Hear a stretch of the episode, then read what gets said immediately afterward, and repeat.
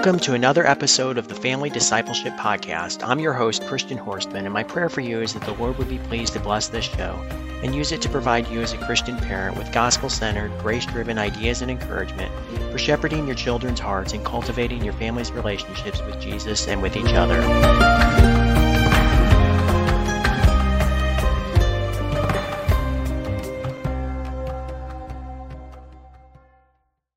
Cultivating your family's relationships with Jesus and with each other.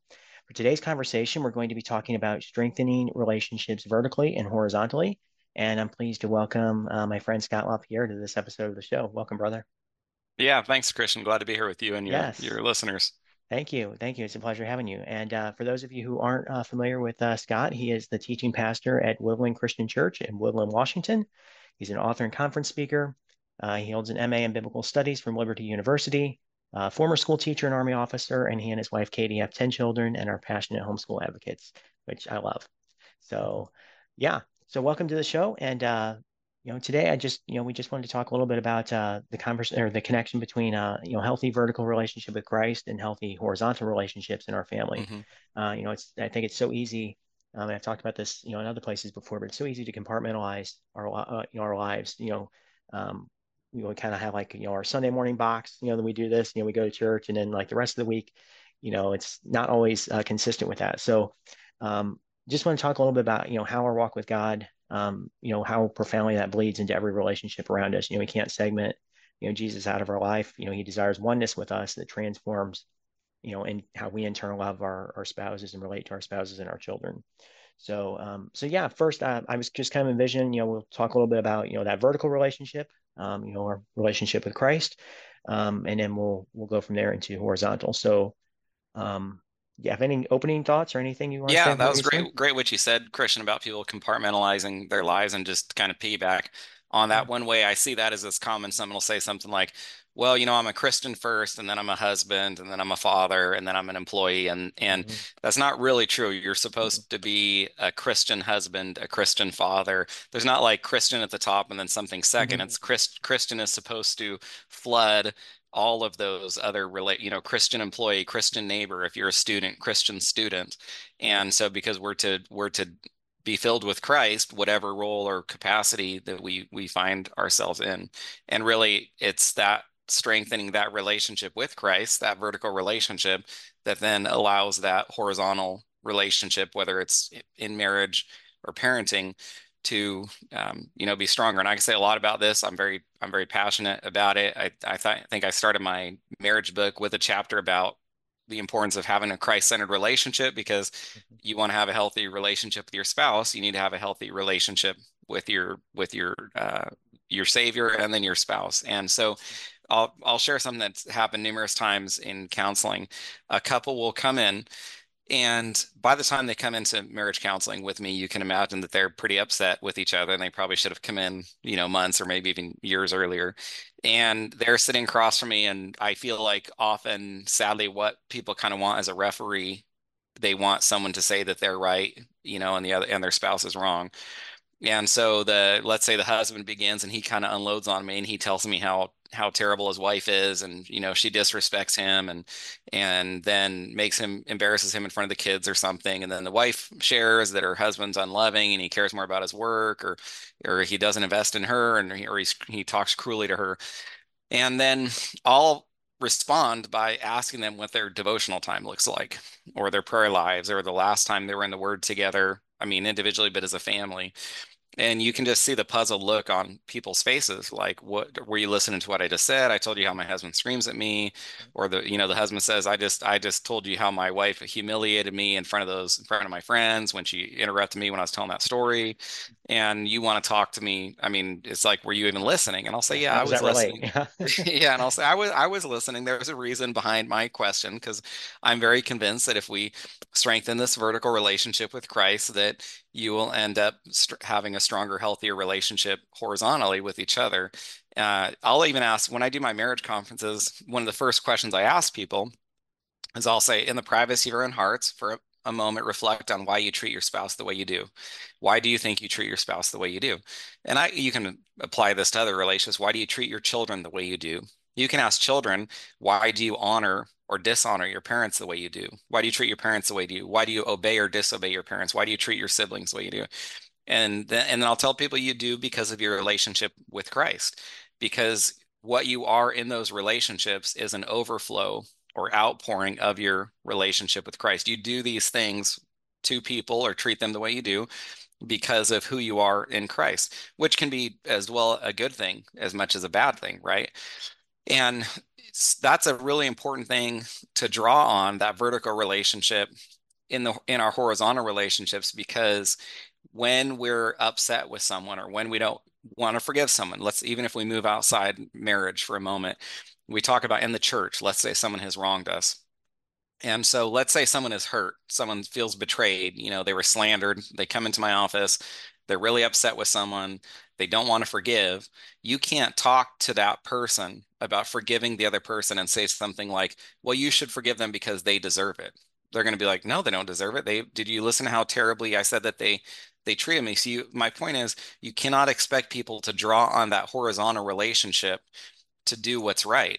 It's that horizontal relationship that's tempting them to do what's wrong. Like if you look at that husband and you say you need to love your wife as christ loves the church she deserves that or you try to tell him how good she is well he's going to say as he thinks more about her he's actually going to become angrier.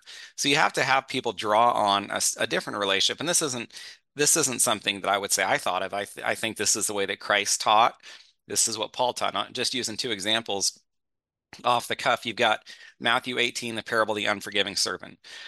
He's forgiven much. He goes out grabs the guy by the neck and then the king calls him in. And what does he say? He says, You should have forgiven him, not because he deserved it, not because he's so wonderful, not because he wasn't that bad, but you should have you should have forgiven him because of what you have been forgiven, right? So, you know. Ephesians 4, forgive as you have been forgiven in Christ, right? So we forgive others not because they're wonderful or great or loving or forgave us or treat us the way we want to be treated.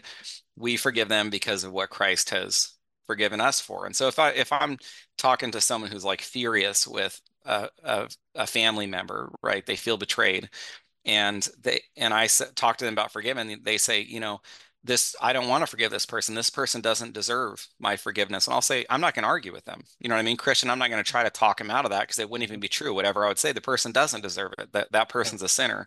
Yeah, but I'll yeah. say, but who who does deserve it?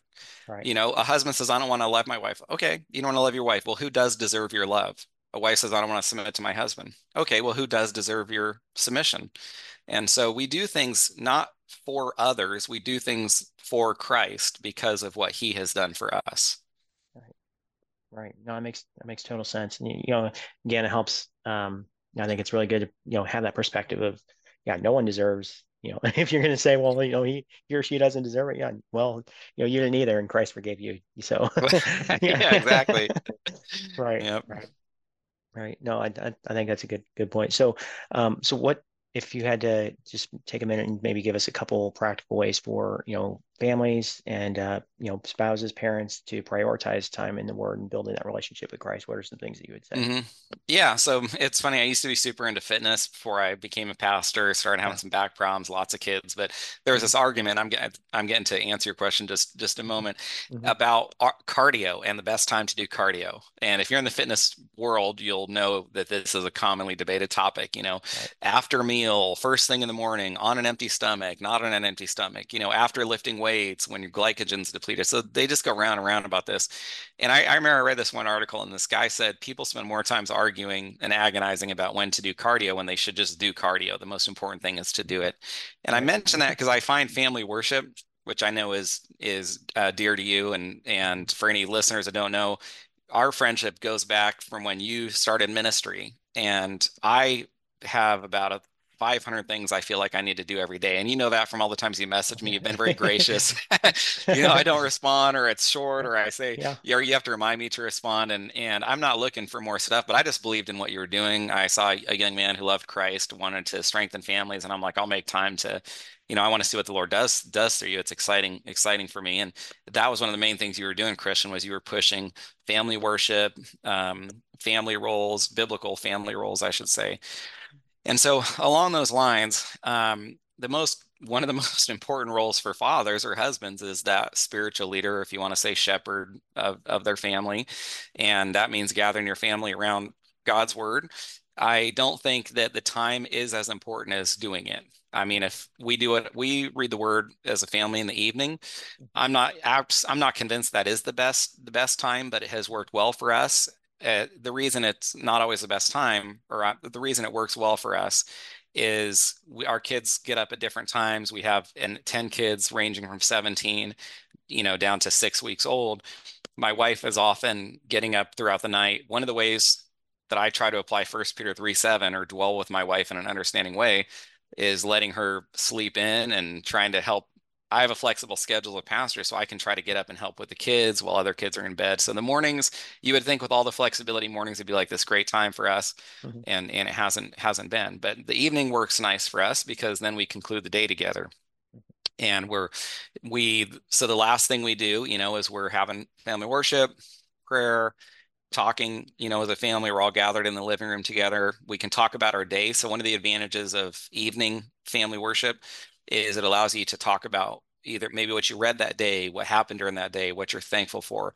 The nice thing about the morning is you're kind of being equipped for the day, and often you can hear something, read something that you're going to ap- apply to your to your day. So there's advantages to both. There's times that I come in for lunch because I, I work from home so frequently. I have lunch with the family, you know, just grab my Bible. And if you don't know what to read, just read the the proverb of the day works well for us. We don't frequently get through a whole chapter. It's usually five or six of them because I'm inviting the kids to to contribute. So I've I've had a lot of men tell me I don't know if I can read the word with my family and I'll say hey if you can read then you can read the word with your family right mm-hmm. and so the the problem and I'm I want to be sensitive to this we project ourselves on others. Uh, I do. And so because speaking like this or getting behind a pulpit or leading family worship is very comfortable for me, I have assumed that's comfortable for other, other men. Now, what I do is I'm looking at other men who like build houses, work on cars, do things with their hands. I've spent my life in books, behind a computer, at desks, you know. So mm-hmm. I'm, I'm, you know, church work days, people are like, oh, there's Pastor Scott, you know, make sure you don't give him a power tool. He's going to hurt someone. and so that's, that's kind of gives you an idea what I'm like. So I'm looking at guys that build houses and I'm like, you guys are my heroes. I can't believe you can do this. You fix your own car, you know, you don't have to pay someone to do it. So, and they they project themselves on me and they assume I can do these things. Well, my point is I'm I'm doing these marriage conferences talking about men being spiritual leaders in their homes and I'm getting talking about I mean when we talk about a Christ-centered relationship, what does that mean? It means a relationship with Christ is center, center of your marriage, your family, your home, not just someone you visit at church on Sunday, Sunday morning, and then there's no other acknowledgement of Christ throughout the week, right? So when we're talking right. about a Christ-centered relationship, this is very central to it, having family worship. Yeah. And so guys are coming up to me. I'm talking at marriage conferences about the importance of men being spiritual leaders, gathering their families around the word. And guys eh, privately are like, "Hey, I heard what you're saying," and all, and I can see they're. I don't know if I'd say terror. Terror might be a strong word. Although one guy did tell me, he said, "I'm terrified to do this." He said, what if I don't know what to say? What if my wife asks me something I can't answer? What if uh, I don't even know where to begin? And because what guys are doing is they're assuming who, who do most husbands or fathers listen to? They've heard their pastor at the church who's got a polished sermon. They're listening to the guy at the marriage conference. They're listening to the guy on the radio. You know, they're listening to Voddie Baucham or they're listening to Paul Washer or John MacArthur. And it's like these super refined uh, professional speakers Right. And then guys are like, I got to sound like that. And they've built it up. It's too intimidating. And so I think one thing most men need to know is, or maybe remember, is the power is in God's word. It's not in your oratory. And the Ephesians 5, when it talks about husbands loving their wives, it talks about the word sanctifying and cleansing, right? So if you're reading the word with your family, it's going to go out and it's going to accomplish that sanctifying and cleansing work. It's not in one of the things I like in the New Testament is you kind of get the impression that Paul might not have been the most articulate man yet God still worked powerfully through him. It seems like he was even ridiculed for having not been more articulate. So that, I mean, when the one of the you know greatest men, second to Christ in the New Testament, uh, might not have been the best speaker. That should be a real encouragement to all of us, right. all of us men. And so the the important thing, and I'll tell guys, here's here's just a few piece of advice: find a book you're familiar with. I mean, I'll, you know, you don't have to um, know everything. You're not going to deliver a sermon. And this is what I tell wives. I say, you know, don't expect a John MacArthur sermon or a Billy Graham crusade every time your your husband opens the word. But choose a Bible, choose a book that you have some familiarity with. Choose a book you're enthusiastic about that you enjoy. You know, if probably don't dive into Leviticus, right?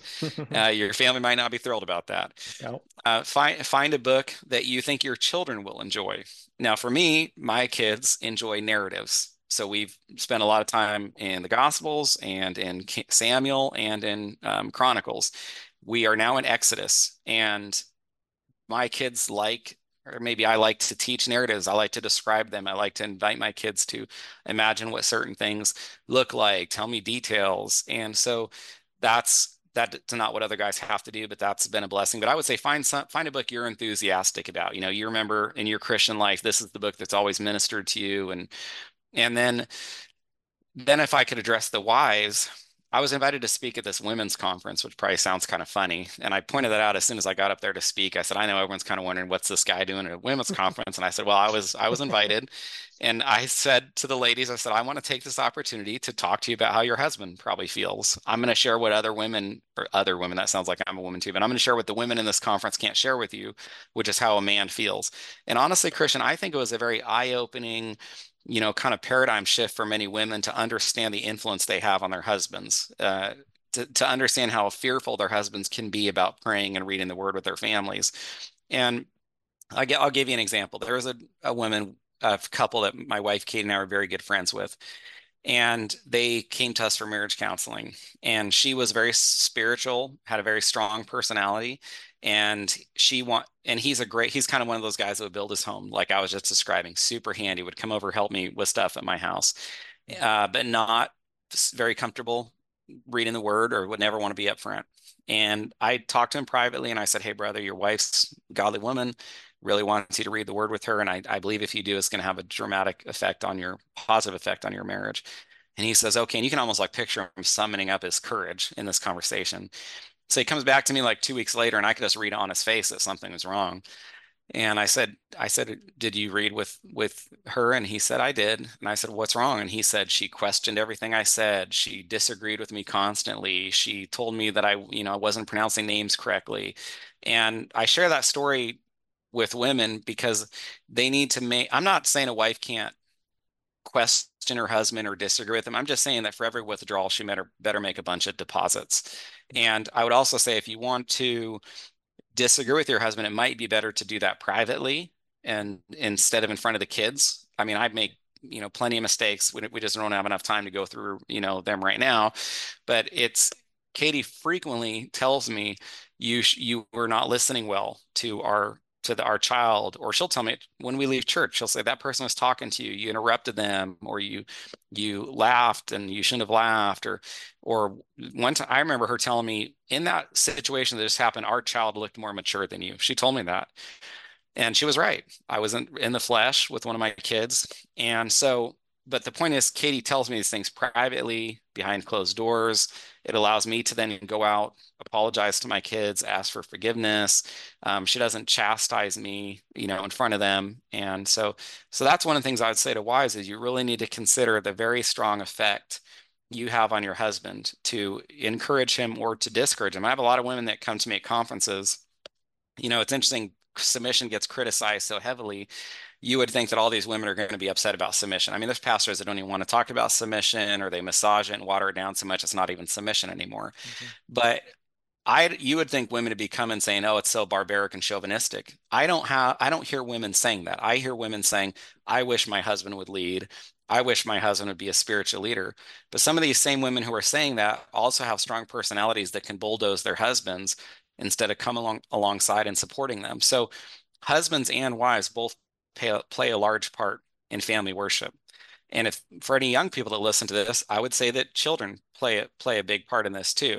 So in our home, you know, my kids, they're listening to me at church Sunday. They're listening to me if I try to bring them to conferences. They're listening to me during family worship. I mean, pray for my kids. They got to listen to me all the time, you know. So you can't expect that when when we say, "Hey, it's time for family worship or family Bible study," that my kids celebrate. Oh, great, we have to listen to Daddy again. You know, it's an let's go line up on the couch with our Bibles and sit perfectly and be, you know, during family Bible study. They don't go, "Hey, Dad, you've only been we've only been going doing this two hours. You got three hours in you." It's not, you know, it's not like that. and so, for the most part, my kids are you know, like other kids, they can quarrel, they can not pay attention. I mean, I'm dealing with all the same things other families are.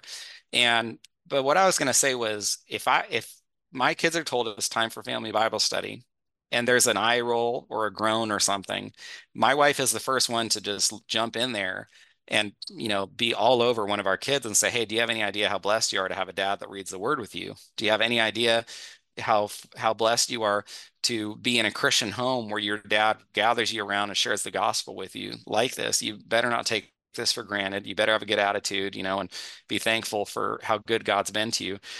Um, to give you the daddy that you have. And so those are the kind of things Katie does that makes me feel very supported and encouraged. So I just, and so I guess I was going to say the, the part that children play is your dad is tired. And if your mom, she's homeschooling, you know, she's tired. She's probably reading the word with her kids too. Uh, parents don't homeschool because it's easier. They don't homeschool because it's cheaper. You know, there's thousands of dollars spent on curriculum. So sometimes it's just good for kids to hear, hey, you might not always be happy with your parents, but they're trying hard. They're investing tons of time and energy, a lot of their hearts and lives into you. And so you should appreciate that. And if you have the opportunity to gather around God's word, remember you're in like 0.0001% of the population of young people that actually has a family that gathers together like that. Don't take it for granted. Yeah, no, I, I love that. That's that's wonderful that you know your wife helps you with that. So let's take a quick break, and then uh, I've, I have a couple other questions.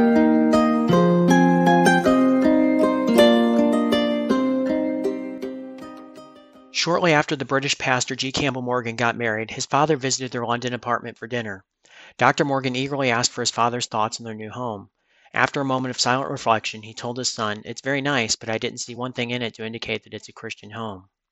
The decorations we choose for our homes serve as visual expressions of our passions and commitments. When scripture verses fill prominent places that are easily seen around our house, it becomes unmistakably clear that our home is a place where Jesus is loved and his presence dwells. Immersing our families in the Word of God should be an important part of our daily lives, which is why I want to share a beautiful set of Bible verse posters to help your family do just that by showcasing 12 beloved quotations from the words of Jesus in the Gospel of John. Each poster features a carefully selected verse highlighted in a vibrant background that will add beauty and biblical inspiration to the walls of your home. So head over to familydiscipleshippodcast.net slash John to see all the designs. And for listeners of this show, you can use the code PODCAST to unlock a special 20% discount just for my listeners here. These posters are available for immediate download so you can print them, frame them, and hang them in prominent places around your house. Go to familydiscipleshippodcast.net slash John, use the code PODCAST for 20% off, and mark your home as a sanctuary where the Lord's word is loved and treasured as the foundation of your family's relationship with Him.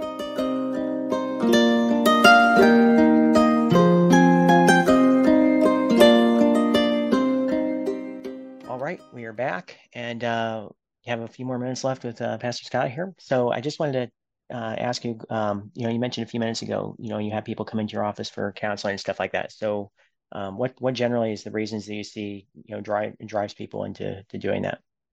Yeah, that's a great question. I have, and there's people they come talk to me at conferences. So God's sort of given me a ministry to marriage. I mean, it's second to my ministry to my church, but I enjoy talking about marriage. I enjoy dealing with marriage, doing conferences, and te- and uh, helping people with marriage at my church. And because that has given me familiarity over about 15 years with the most common reasons people come to my office or come to talk to me. And I think people tend to think their situation might be unique, but the reality is most situations are actually pretty similar. Mm-hmm. And so that people might not use these exact words. A husband doesn't come in and say, My wife's disrespecting me. But if you listen to what he's saying, he's describing a wife who's disrespecting him. Or he's, if he's describing why he's upset, he's describing being disrespected or not being respected. You listen to why is the wife, and a, a wife might say, Well, my husband doesn't love me. but more than but she's saying things like he's not interested in me he's not investing in me he's not attentive to me he's more passionate about sports he knows more about you know the nascar vehicles or something than he knows about me and, and so so she's talking about not feeling loved even if she doesn't use that words those words. And that that's important because you know you have these two primary commands from god ephesians 5.25 most people know that for husbands to love their wives as christ loves the church. And then I think about five times in the New Testament, every every single time a wife is mentioned in the New Testament, you can't find wives mentioned in the New Testament without a corresponding command for them to submit to their husbands. Some people don't want to talk about that, but it's it's abundantly clear that wives are supposed to submit. There's qualifications. A wife wouldn't submit to abuse. She wouldn't submit to sin there can be times when you know wife could be justified in separating from her husband i would not say divorce but especially in abusive situations separate get the elders involved for counseling or, or help or safety but with that said the it's interesting to me and i think it's very logical that the main reason people have trouble in marriage is not super complicated. It's it's because the people are disobeying the two primary commands for husbands and wives. You have a husband who isn't loving his wife as christ loves the church. You have a wife who is not submitting to her husband or respecting him as the church should do do for Christ.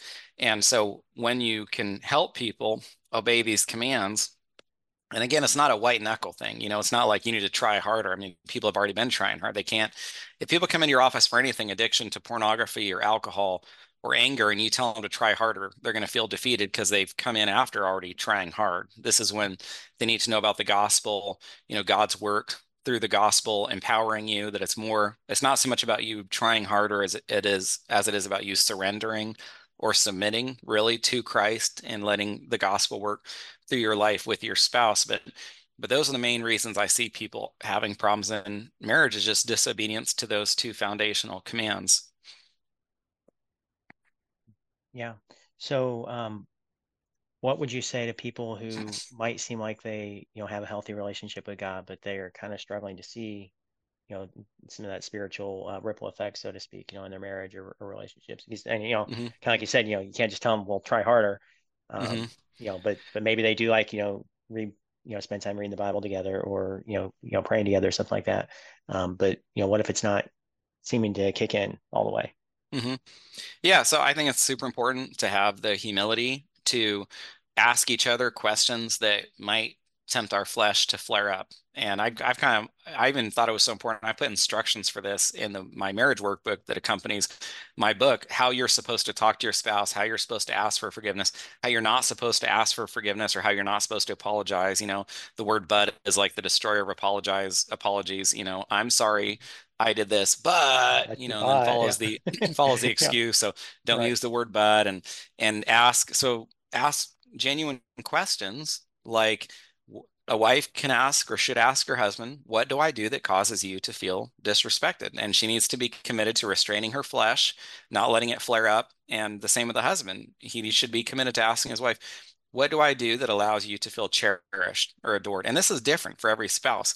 My wife is vastly different than the other elders' wives in the church. There are ways that I love Katie or things that I do to be uh, sympathetic or understanding toward her that I know would not matter toward other women. And Katie has learned, like, I'll give you an example. I, I don't know if I still talk too quickly, but I used to talk super quickly. Katie used to sit in my sermons and she would go like this with her hand to tell me to slow down. or if I was going to say something I shouldn't say because I have a tendency to do that, she'd go like this. So this woman went up to Katie and said, "Hey, does your you know is your husband okay with you going like this and doing this when he's preaching?" And she said, "Yeah, he actually really appreciates it." And she and the woman said, "Man, my husband would hate that." And this guy came up to me and he said, "Hey, do you know why you're preaching? Why you're preaching? Your wife's making all these hand signals." And is and I said, "Yeah, I'm I'm familiar with that." And he said, "Does it bother you?" And I said, "No, I find it to be very helpful." And so we need to learn each other. I counseled this one couple. They came into my office, and this woman, she's a neat lady. She was genuinely confused she said, My husband and I like to do all these projects together, but they always end up in conflict. And as I talked to him, it was pretty evident that she would he felt like she was second guessing everything. She always had a better idea. There was always a, uh, you know, they're doing house projects. Things should be designed differently. You know, she can get cheaper parts. So, so he felt disrespected she thought she was just being helpful, right? And so we need to, I mean, First Peter 3 7, it tells husbands to dwell with your wives in an understanding or knowledgeable way. That encourages us to develop knowledge or understanding of our wives. That's why I don't think it's funny whenever people say things like, when Christians go along with those jokes about you can't understand women, or I don't like when women go along with those. Like the whole world wants to make men look incompetent, inept, bumbling, foolish. You know, women have to do a man's job because a man can't be trusted to do it. And I don't like how the world makes jokes like you can't understand. It should make sense to us that if God commands husbands to learn or understand their wives that the world is going to act like women can't be understood. And it should make sense that if men are supposed to be respected, that the world is going to always portray men as being very foolish and incompetent. And if it's movies, television shows, books, media, sometimes women's ministries, men are not made to look respectable.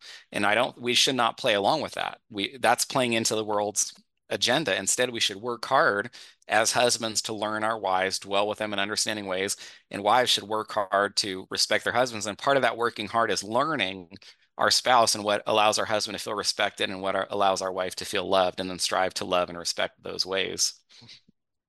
Yeah, no, amen. And kind of reminds me of uh, I don't remember who exactly said it, but uh, I believe there's a quote out there somewhere like uh, God doesn't uh, ask us to do something to the fact that God doesn't ask us to do something without giving us the grace to do it. So, and again, mm-hmm. you know, and that kind of, you know, ties it all back together to, you know, it's, this is, you know, all ties back to the gospel, you know, and we can't, you know, none of this is going to matter if you don't have kind of, like you said, you know, it ties back to our relationship with Christ. You know, we've been forgiven by him.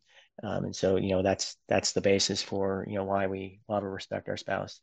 Um, mm-hmm. So, you know, kind of a full circle way to, to come back to where we started from. Mm-hmm. yeah, very good. So yeah, yeah. So we're almost out of time for today, unfortunately. But uh, um, as we get ready to wrap up, I know you have a book about uh, marriage, and I've, I've read it and loved it. Um, so can you tell us just a, a, a, bit about that and where our, our listeners can find a copy of it? Yeah, th- thanks, Christian. That's a blessing. Yeah. I like like seeing young men investing in marriage and preparing for it and learning about it and you know, want to grow as husbands. So yeah, I, I, preached on marriage for about a year at my church. It was supposed to be the marriage month, ended up being the marriage year was kind of the running joke. and my wife had been t- telling me for a long time to write a book and I just kept putting it off. And then I finished that series and she's, and I'm not a series guy. I'm like an expositional verse by verse, book by book guy. And so she's like, you got to do this, put these sermons, you know, into a book. And so I spent a lot of time doing that. And that was my book that uh, it's titled Your Marriage God's Way. There's an accompanying workbook for it. You can get it on on Amazon or or um, probably christianbook.com and my website scottlapierre.org you'll probably have the the link in the show notes yep. is where people can reach out to me. They can find my books sermons you know conference messages my resources. And we talked a lot about marriage. I do have a free resource there. It's called seven biblical insights for christ-centered relationships. It's a short read. It's mm-hmm. you know not a full book. It's just something i hope might and it's fr- a free gift to anyone that goes to my site and downloads it. I hope that would, you know, strengthen your relationship with Christ. And if anyone, if money's tight, I didn't write books to make money. I wrote them to strengthen relationships. People can reach out to me and I'd, I'd even give them a, a free copy if I just ask that they read it. If I do give them a free copy, but yeah. The, and if I can pray for anyone or answer any questions, they can reach out to me through the contact page on my website. So, Hey, Christian, I mm. just want you to know, I appreciate you and all you're doing. Yeah excited to see what the Lord does with you over these decades. We'll have to hope that our, you know, the Lord allows. I think about Paul and how he's always talking. I want to visit you. I want to be there. I like to see you in person. You know, and I hope the Lord allows yeah. us to meet meet in person someday. We will. Yeah, I'm sure. I'm sure we will one day. So yeah, well, thank you so much, and I, I will have uh, the link to your book and uh, your website and uh, social media and all that in the show notes here. And uh, yeah, I just want to thank you for for jumping on today to to talk through this. And uh, for our listeners, I hope that you've been blessed.